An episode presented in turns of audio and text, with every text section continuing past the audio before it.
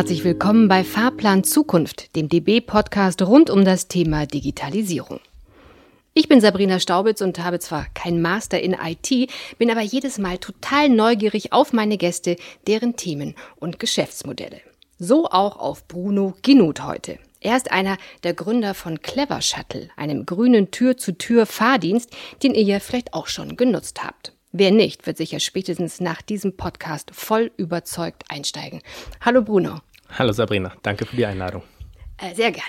Bruno, als du zusammen, das war 2014, ja, Clever Shuttle äh, gestartet hast ähm, mit zwei Freunden, war das ja eine ziemlich revolutionäre Idee. Ihr habt dann auch ein bisschen später, 2016, gleich mal den deutschen Mobilitätspreis dafür bekommen. Wer hatte denn jetzt eigentlich diesen genialen Einfall?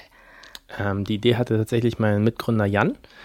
Die hat er uns im August 2013 gepitcht auf dem Grillabend. Und ähm, die Idee hat er bekommen, weil er zum damaligen Zeitpunkt bei der Deutschen Bahn gearbeitet hat und regelmäßig nach Frankfurt pendeln musste und vom Checkpoint Charlie aus eine schlechte ÖPNV-Verbindung zum Hauptbahnhof hatte, weil nämlich die Kanzlerbahn damals gebaut wurde und die U6 nicht durchfuhr. Somit, äh, gerade wenn er Donnerstagabends zurückkam, ähm, hat er dann häufig aufs Taxi zurückgegriffen die waren häufig, häufig nicht da und mir war aufgefallen, dass sie ziemlich teuer waren. Und die Leute, mit denen er dann gewartet hat, gemeinsam aufs Taxi, die waren meistens fünf Ampeln später dann immer noch an der Ampel neben ihm und allein im Auto. Und diese Ressource Fahrzeug zum einen besser auszulasten, also was die Sitzplätze angeht, somit auch ähm, die Fahrpreise zu teilen, aber dann auch was am Antrieb zu verändern, war dann die Idee. Also dynamische elektrische Shuttles, so hatte er uns das damals gepitcht. Ähm, ja, und der Abend ist eigentlich ganz gut verlaufen. Ja, super ist Idee. Gute hat, Erinnerung geblieben. Und hat ja. dann erstmal drei Bierchen abgewartet, bis er äh, euch die Prä Idee präsentiert hat. Das war hat tatsächlich dann. so, ja, ja.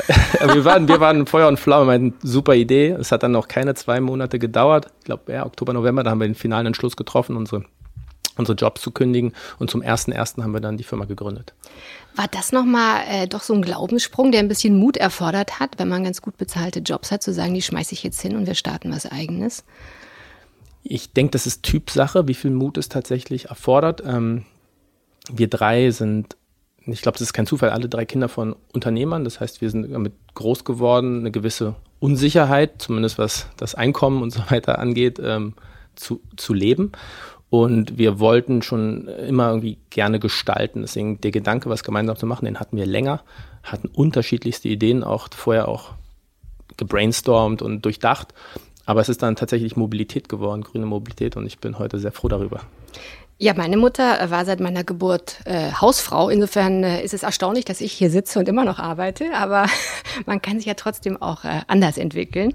Mm, äh, jetzt, wie gesagt, 2014 äh, habt ihr losgelegt. jetzt, fünf Jahre später, muss man sagen, gibt es natürlich auch viele Konkurrenten, die mit Ride-Sharing-Ideen unterwegs sind. Dazu kommen wir gleich nochmal. Aber was ich ja auch toll finde, was du auch schon erwähnt hattet, bei euch stand ja der Klimaschutz auch direkt ganz im Fokus eurer Geschäftsidee. Wie, wie kam das eigentlich? So ein bisschen hast du es ja schon erzählt, aber wie kommt es, dass ihr so von Anfang an so in der Wolle grün gefärbt wart, sage ich mal?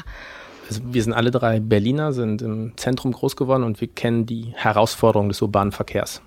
Lärm, schlechte Luft, äh, um nur einige zu nennen, und eine Menge Stau.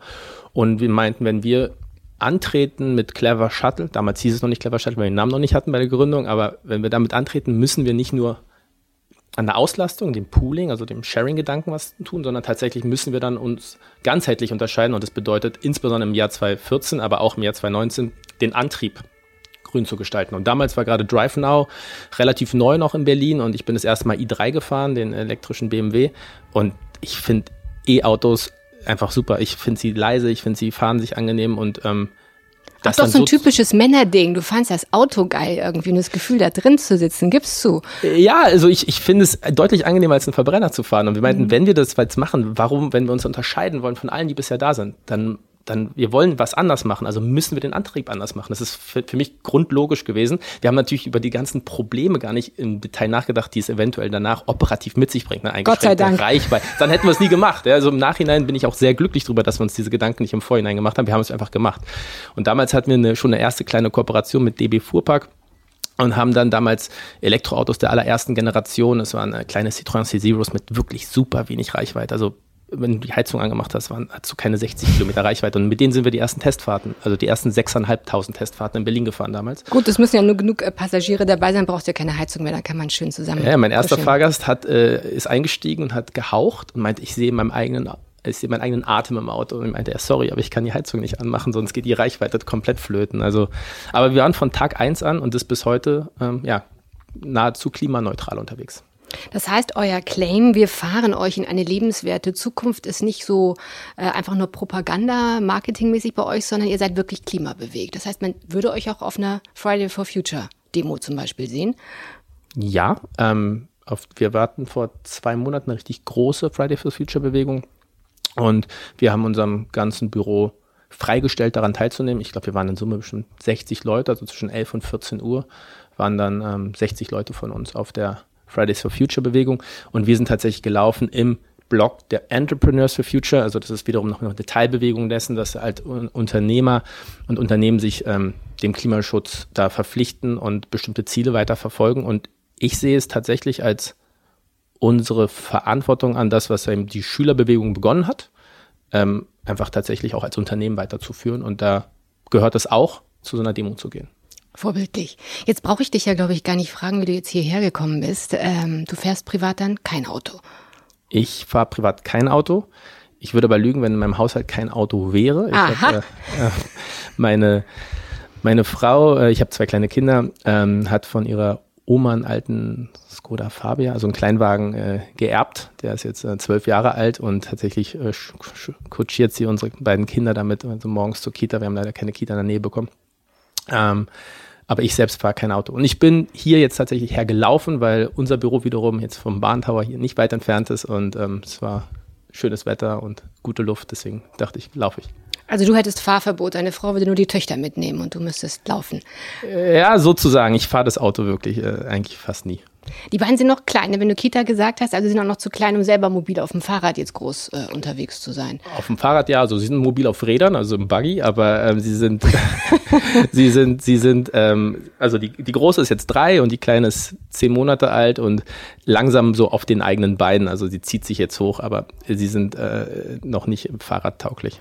Ja, die werden ja schneller mobil, als einem dann lieb ist. das ähm, ist echt krass, ja. Aber ich möchte, wir müssen jetzt auch mal aufs Geschäftliche ja. äh, kommen, natürlich. Ähm, jetzt für alle Hörer, so viele werden es ja vielleicht gar nicht sein, die jetzt äh, nicht ganz genau wissen, was jetzt Ridesharing ist oder auch Carpooling ist ja auch so ein schönes äh, Wort. Vielleicht könntest du es ja nochmal so erklären, als ob du es deiner, ja, vielleicht der älteren Tochter äh, oder auch der Schwiegermutter äh, nochmal euer Konzept erzählen würdest. Genau. Also der Schwiegermutter würde ich, also so habe ich es ja natürlich erzählt. Wir machen einen voll elektrischen Fahrdienst. Ähm, das heißt, wir fahren unsere Fahrgäste wirklich von A nach B, wie man es beispielsweise von einem Taxi her kennt.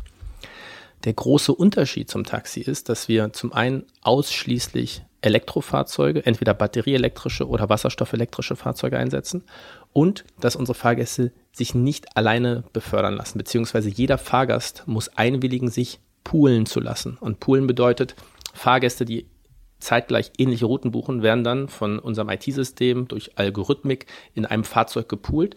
Alles mit der Zielsetzung, die Fahrzeuge höher auszulasten, also somit weniger leere Sitzplätze sinnlos durch die Gegend zu fahren.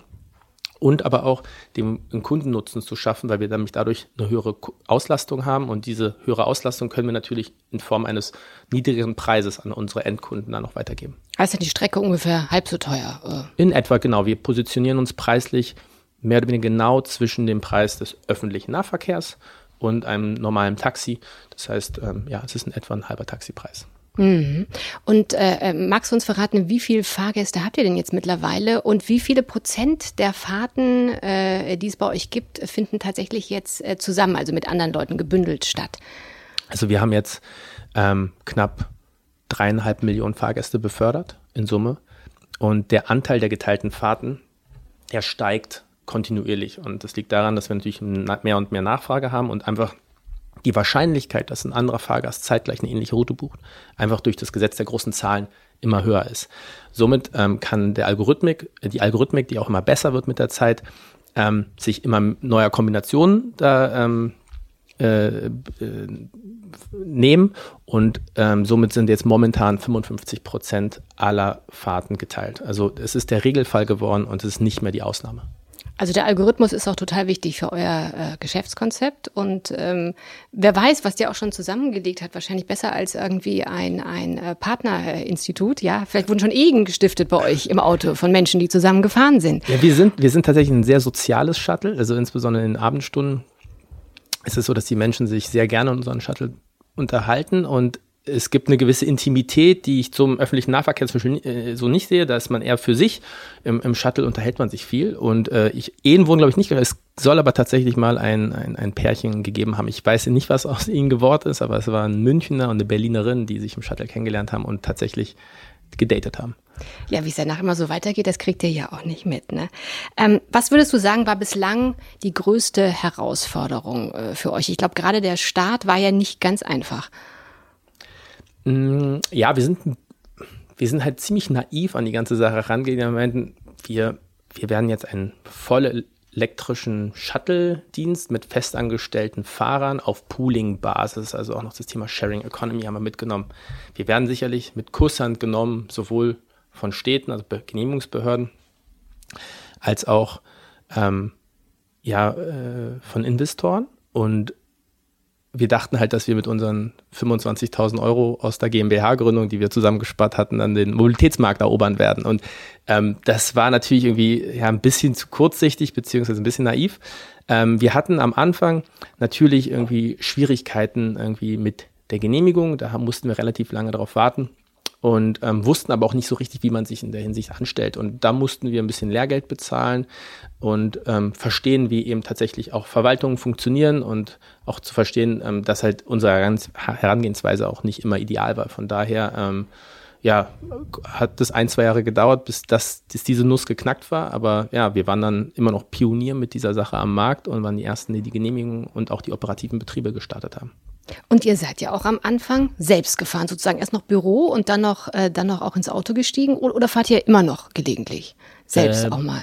Beides tatsächlich. Also ähm, als wir noch nicht genehmigt waren, aber unseren System testen mussten, das macht man immer am besten halt nicht irgendwie unter Laborbedingungen im Büro, sondern äh, im Real Life auf der Straße, da sind wir, in, ich hatte das erzählt, ähm, mit diesen Elektrofahrzeugen der ersten Generation 6.500 mhm. Fahrten gefahren. Da waren wir jeden Tag von 9 bis 18 Uhr im Büro und um 18 Uhr haben wir uns angemeldet und haben Menschen nahezu umsonst durch die Gegend gefahren, weil dann ist es nämlich nicht, da braucht man dafür keine Genehmigung, wenn es umsonst ist. Und es hat sich ziemlich schnell rumgesprochen, dass da ein paar Verrückte in Berlin dich umsonst durch den S-Bahn-Ring fahren, in einem Elektroauto für einen Euro durch den ganzen S-Bahn-Ring.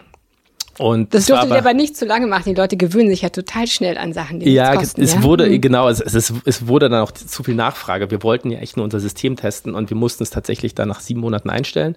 Das war eine recht harte Zeit, weil man irgendwie von neun Uhr morgens bis Mitternacht jeden Tag dann äh, beschäftigt war, sieben Monate in Folge. Und seitdem äh, fahren wir aber tatsächlich immer noch, also nicht nur wir Gründer, aber auch jeder im Office, der möchte und aber es wirklich möchte, kriegt dann von uns einen Zuschuss zum P-Schein und ähm, ich fahre alle ein bis zwei Monate. Meistens in Berlin, aber auch in anderen Städten. Dann hast du natürlich auch schon alle möglichen Leute gefahren. Gab es da für dich irgendwie so ein, zwei Highlights, wo du sagst, also irgendwie das war besonders lustig oder das war besonders schräg? Also ich bin als Chauffeur in Summe wirklich, ich glaube, über 1000, 1000 Fahrten gefahren mit hm. ungefähr 1400 Fahrgästen. Da war wirklich alles möglich dabei. Äh, aber kürzlich äh, war, das war jetzt im vergangenen Sommer, bin ich am Tag des Christopher Street Days gefahren. Das war ein Festival hier in Berlin und ich habe eine eine Drag Queen, der die so ein richtig cooles Kostüm an hatte, ähm, abgeholt und hatten dann tatsächlich eine geteilte Fahrt und ähm, Drag Queen hatte so Flügel aus, ich weiß nicht, Styropor, also saß halt ein bisschen unbequem auf diesem Ja gut, er ist ins Auto erstmal reingeschafft. Genau, es, es, hat gepasst, äh, hat auch ordentlich einen Tee gehabt und dann hat eine geteilte Fahrt mit, mit, einer anderen Person, die auch super sympathisch war, das auch echt locker genommen hat, aber erstmal krass erschrocken, weil sie Sliding Door aufging und dann saß da so, ein, so eine riesige Drag Queen mit Flügeln dran, aber die haben sich super verstanden und das war, war eine witzige Fahrt, werde ich jetzt erstmal länger nicht vergessen, die Story. Ja. ja, kann ich mir gut vorstellen. Hm, jetzt müssen wir auch ja äh, insofern bei der Wahrheit bleiben, als als es zwischendrin auch äh, äh, für ein Startup mal holprig äh, werden kann. Ja, ähm, ihr wart, glaube ich, zwischendurch mal in acht Städten bereits vertreten. Jetzt habt ihr euch aus drei Standorten zurückgezogen. Was waren denn die Gründe? Ähm, ist korrekt. Wir haben Mitte Oktober die Standorte Frankfurt, Stuttgart und Hamburg geschlossen.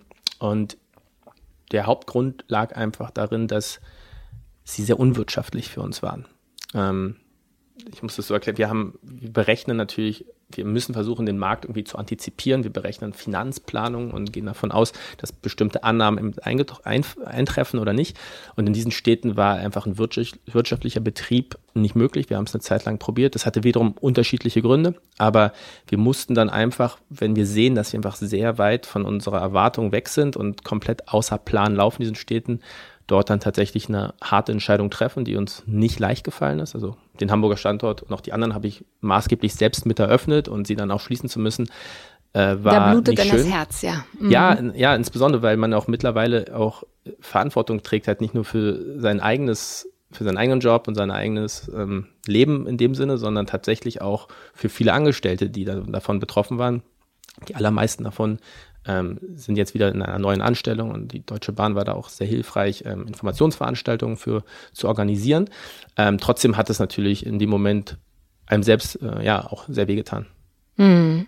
Ja, auf die Deutsche Bahn kommen wir auch gleich nochmal zu sprechen, aber mh, hm, wie wir am Anfang gesagt haben, also vor fünf Jahren, du hast es auch nochmal gesagt, wart ihr die Pioniere, ja, die New Mobility Pioniere. Mittlerweile, äh, wie gesagt, gibt's viel Konkurrenz, ob jetzt Moja oder Uber und alles Mögliche. Wie, wie ist denn deine Sicht auf den Markt und auf die Konkurrenz? Ist da genug Platz für alle? Also der Markt tatsächlich heizt sich, was das angeht, auf. Es gibt mehr Anbieter, insbesondere in Städten wie Berlin, Hamburg gibt es, glaube ich, jeweils über 30 New Mobility Initiativen, Projekte, die laufen. Und das ist ähm, einfach eine große Zahl. Dennoch, wenn man sich den Markt gesamtheitlich anschaut, nutzen die meisten Bürger einer Stadt diese Dienste noch nicht.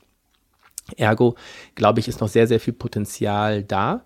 Ähm, nur die Rahmenbedingungen müssen ein Stück weit stimmen. Und in den Städten tatsächlich haben sie für uns nicht so richtig gestimmt. Wir hatten irgendwie auch operative Herausforderungen.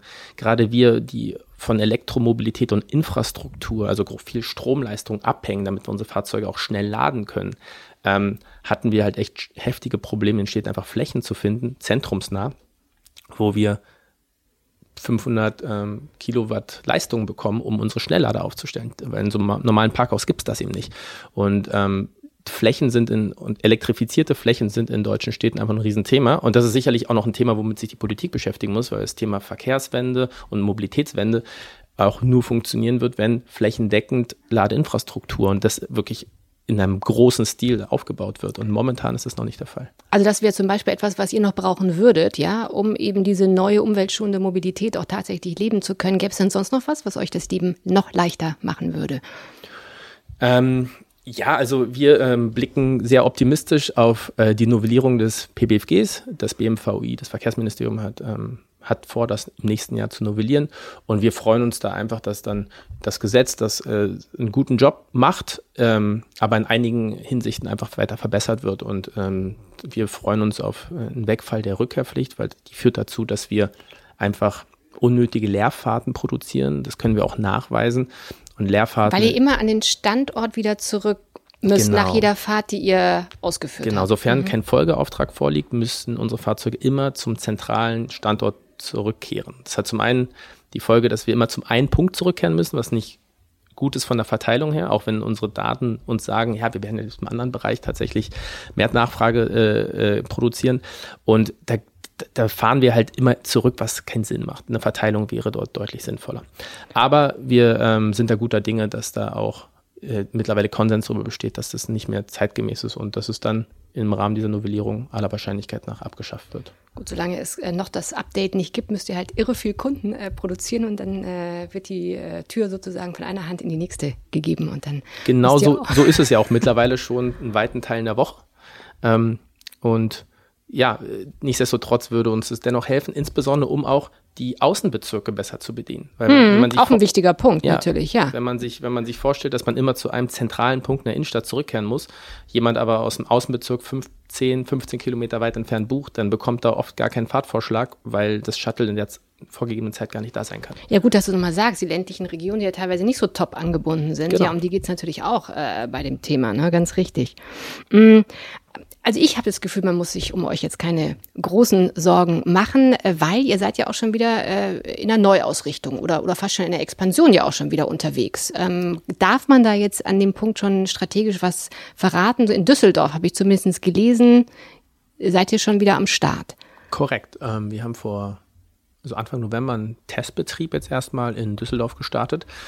Ähm, werden dort auch lokal von den Stadtwerken, den Stadtwerken Düsseldorf unterstützt als Energiepartner mit Ladeinfrastruktur, einer Fläche und auch dem dazugehörigen Strom für die Fahrzeuge.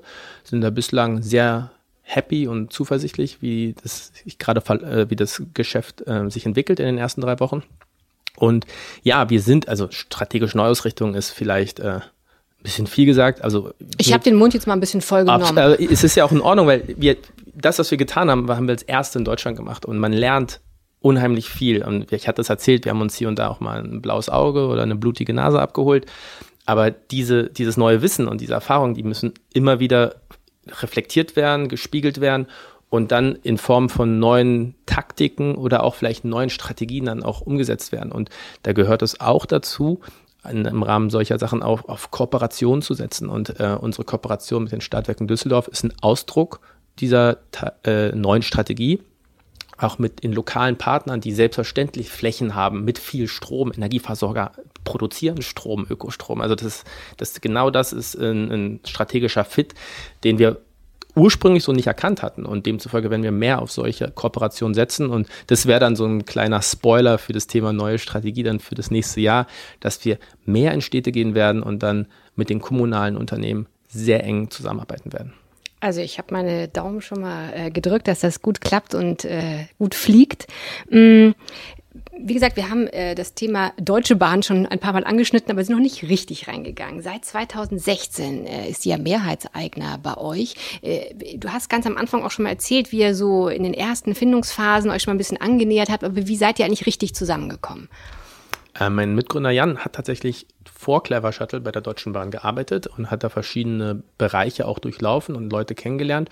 Und als wir angefangen haben, Clever Shuttle zu gründen, 2014, hatten wir wirklich keine Ahnung von Gründung, auch und wir haben aber auf Sparring gesetzt. Das heißt, wir haben viel, äh, ja die alten Kollegen von Jan, die im, im DB Fuhrpark waren, bei DB Regio oder im Fernverkehr, als Sparring-Partner genutzt, sind hingefahren, haben ihnen unser Konzept vorgestellt, haben ihnen die Ergebnisse unseres ersten Beta-Tests vorgestellt, haben uns Feedback geben lassen. Und so ähm, entstand, ja, ich sag mal, eine, eine Geschäftsbeziehung, zu vielen auch eine Freundschaft, die, die dazu geführt hat, dass wir immer enger äh, waren und ähm, wir, durch einen Zufall haben wir dann den damaligen Vorstandsvorsitzenden Rüdiger Grube kennengelernt, der sich sehr schnell für unser Konzept begeistert hat. Und dann hat eigentlich einen Schritt den anderen gegeben. Und ähm, im Februar 2016, wenn ich mich richtig erinnere, hat die Deutsche Bahn tatsächlich dann auch in Clever Shuttle investiert. Und was für uns natürlich einer der wichtigsten Meilensteine war für einen ja, wirtschaftlichen Erfolg und ähm, für ja, das Fortbestehen von Clever Shuttle. Also das war ein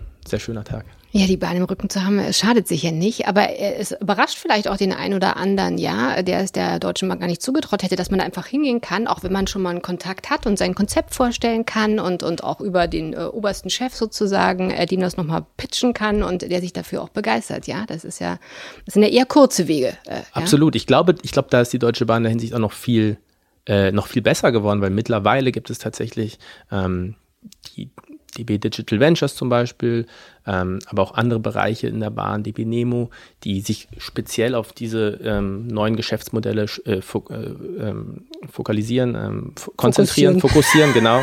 aber fokalisieren finde ich auch gut, das werde ich Fokalisieren ist von, aus dem Französischen neu. tatsächlich. Ähm, und es ist tatsächlich so, dass ich glaube, die Wege da noch, noch kürzer geworden sind und die Deutsche Bahn da echt einen guten Job macht, sehr präsent zu sein, auch in der Gründerszene. Ist ja auch schlau, Partner ne? Dann guckt man so ein bisschen tiefer rein in die DNA der Startups und kann ja auch für einen Konzern vielleicht was äh, mit rausziehen, ne? An Wissen. Absolut, absolut. Mhm. Und die mhm. Deutsche Bahn hat natürlich extrem viel zu bieten. Ne? Als das Mobilitätsunternehmen Deutschlands, ähm, national vertreten und mit ähm, unheimlich viel Wissen über Mobilität. Also von daher ist es eine Bereicherung für jedes Mobilitätsstartup. Wo ist denn für euch dann der, der, der größte Benefit? Äh, wollt ihr vielleicht auch noch eine intensivere Integration machen, vielleicht auch über die Buchungsplattform noch? Mm, tatsächlich, wir haben, wir profitieren in vielen Hinsichten ähm, von der Zusammenarbeit mit der Deutschen Bahn. Aber ja, das Thema Schließung Reisekette, Anschlussmobilität genau. ist sicherlich eins, wo wir einen Beitrag zu leisten, Fahrgästen der Deutschen Bahn, insbesondere im Fernverkehr, aber auch vielleicht im Regionalverkehr, Anschlussmobilität von Bahnhöfen zu bieten. Und dort bietet sich, also wir haben gerade ein Pilotprojekt laufen in Leipzig. Wir haben in Leipzig mitten in der Bahnhofshalle einen großen Betriebssitz mit bis zu 70 äh, Ladepunkten und Ladeplätzen für unsere Fahrzeuge. Und in Leipzig ist es tatsächlich so, da steigt man ich, beispielsweise Gleis 5 aus, aus dem ICE, aus einem mit Ökostrom betriebenen Zug, geht drei Gleise weiter zu Gleis 2, 3 und steigt in ein mit Ökostrom betriebenes Clever Shuttle für die letzte Meile. Und das ist tatsächlich ein Stück weit wahr gewordene Schließung der Reisekette. Und wir sehen auch, dass der Anteil der Fahrten in Leipzig von und zum Hauptbahnhof stetig zunimmt seit Gründung. Und ich glaube, mittlerweile ähm, sind 10 bis 12 Prozent aller Leipziger Fahrten mit Start oder Ziel Hauptbahnhof. Hm, also das wäre so das ideale Zielbild. Da findet es schon mal statt, aber es kann ja noch munter weitergehen. Ne? Absolut. Wir pilotieren das, wir werten das gut aus und äh, Ziel ist es natürlich, das Modell auch an anderen Bahnhöfen zu reproduzieren. Was mir noch aufgefallen ist, ist äh, diese grün-weiße Lackierung ist ja euer Markenzeichen. Jetzt mittlerweile gibt es ja auch den grünen Streifen auf weißem äh, Untergrund bei den ICEs. Ist das bei euch wie so in einer, in einer glücklichen Ehe? Da nähern sich die Partner ja auch immer weiter an. Ja, es, ähm, kann man, also ich weiß nicht, ob, ob die Analogie eher da passt, aber ich finde, wir haben ein Stück weit die, die gleiche DNA. Ähm, also die DNA besteht darin, irgendwie gute Mobilität anzubieten. Natürlich äh, bietet das die Deutsche Bahn äh, ganzheitlicher an mit, mit, mit sehr, sehr vielen unterschiedlichen ähm, Verkehren und Arten der Verkehre. Aber es elektrisch zu betreiben und ähm, damit auch beizutragen, dass der ökologische Abdruck den wir hinterlassen, möglichst gering ist oder nahezu null ist, das, äh, das teilen wir, also diese DNA teilen wir mit der Deutschen Bahn. Deswegen finde ich das super, dass dieses Statement, ihr Flaggschiff, den ICE, jetzt auch so sichtbar grün und dieses Bekenntnis zur grünen Mobilität so umzusetzen, ähm, super, weil das auch deutschlandweit ankommt und die Deutsche Bahn damit unterstreicht, dass eine Verkehrswende, eine ökologische Verkehrswende ohne sie äh, in Deutschland meiner Meinung nach nicht dankbar ist. Ja, würde auch sagen, Internet ist total stimmig und man hat sich fast schon äh, gewundert, warum das nicht noch äh, mehr kommuniziert wurde früher, ja, also diese Umweltvorreiterposition. Ähm, es ist natürlich wahnsinnig schwer vorherzusagen, aber wenn du so ein bisschen in die Kristallkugel blicken würdest, wo glaubst du, geht es denn hin in Sachen New Mobility? Ich denke, ich denke, es wird tatsächlich so sein, dass bald weite Teile der Bevölkerung und auch die Bevölkerungsteile, die momentan vielleicht noch nicht so innovationsaffin sind, beispielsweise die, die Zielgruppen plus 50. Ähm, Vorsicht. war nicht so. Sieht man dir null an. Das wollte ich ja nicht ja. mal rauskitzeln, ja, also gut. Ähm, aber die werden immer mehr, immer mehr auch im ländlichen Raum, glaube ich, auf solche Modelle setzen. Ich hoffe, dass der gesetzliche Rahmen im Allgemeinen auch für alle unterschiedlichen Arten von New Mobility da auch Spielraum gibt.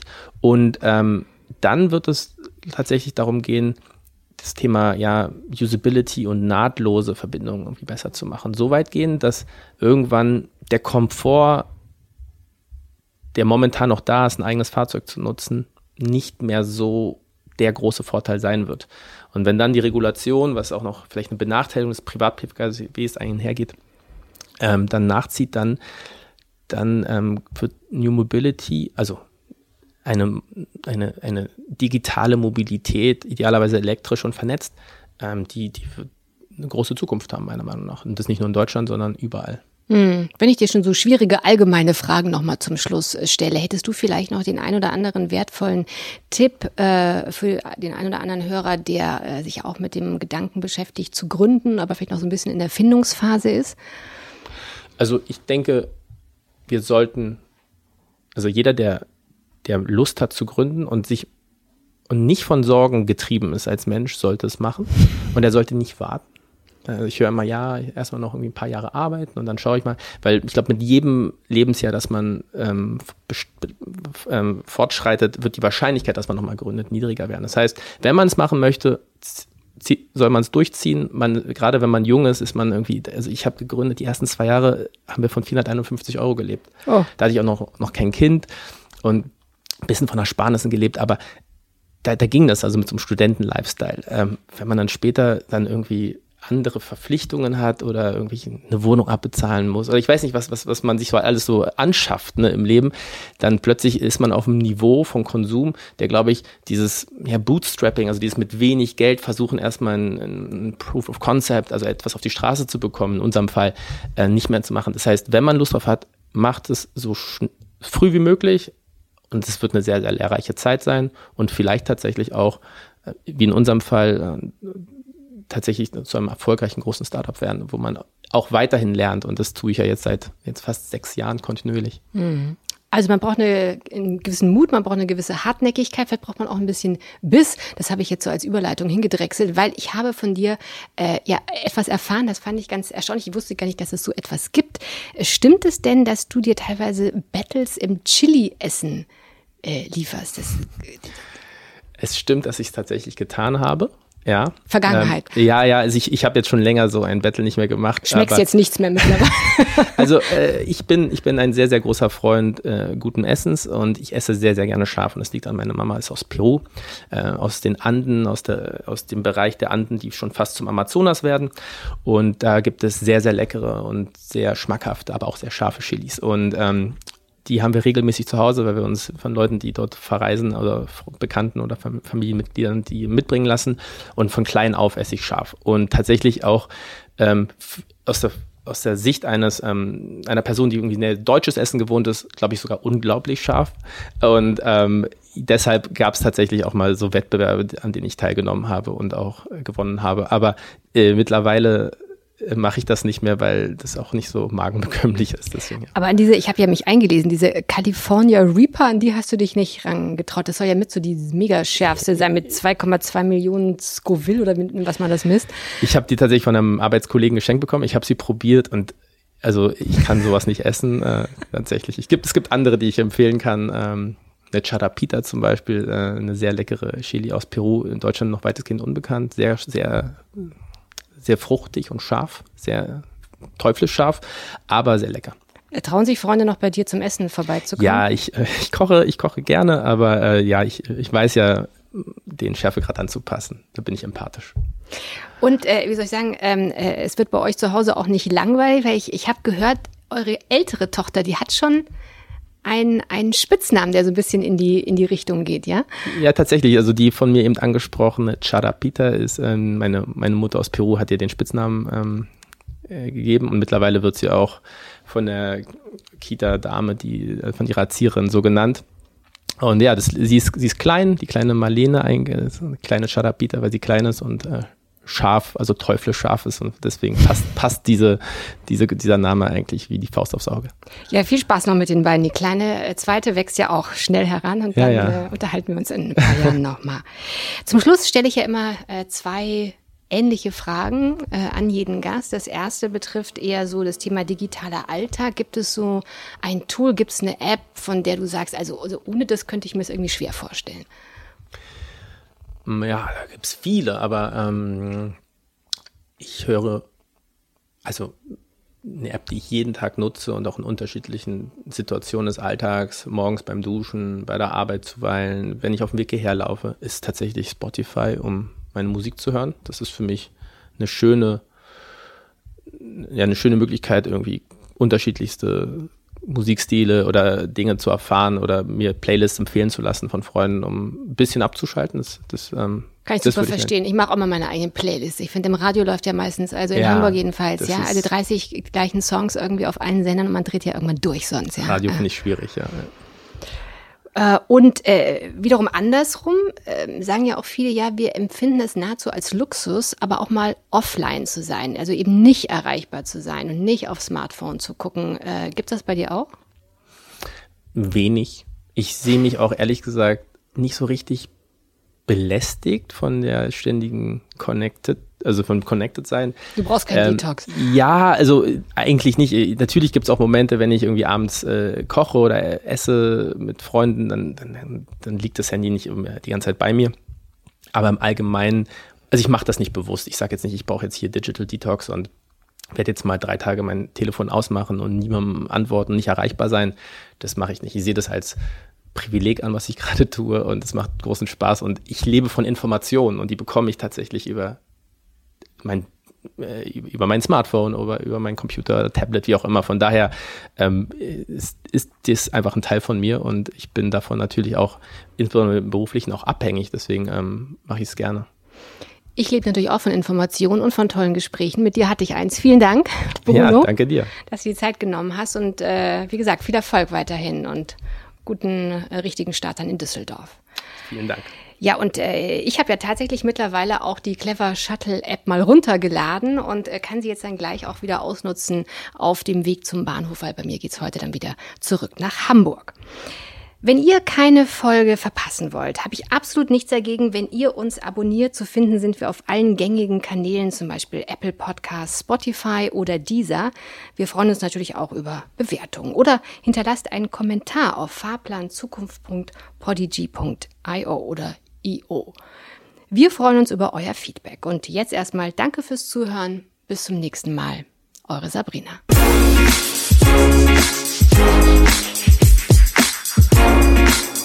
You.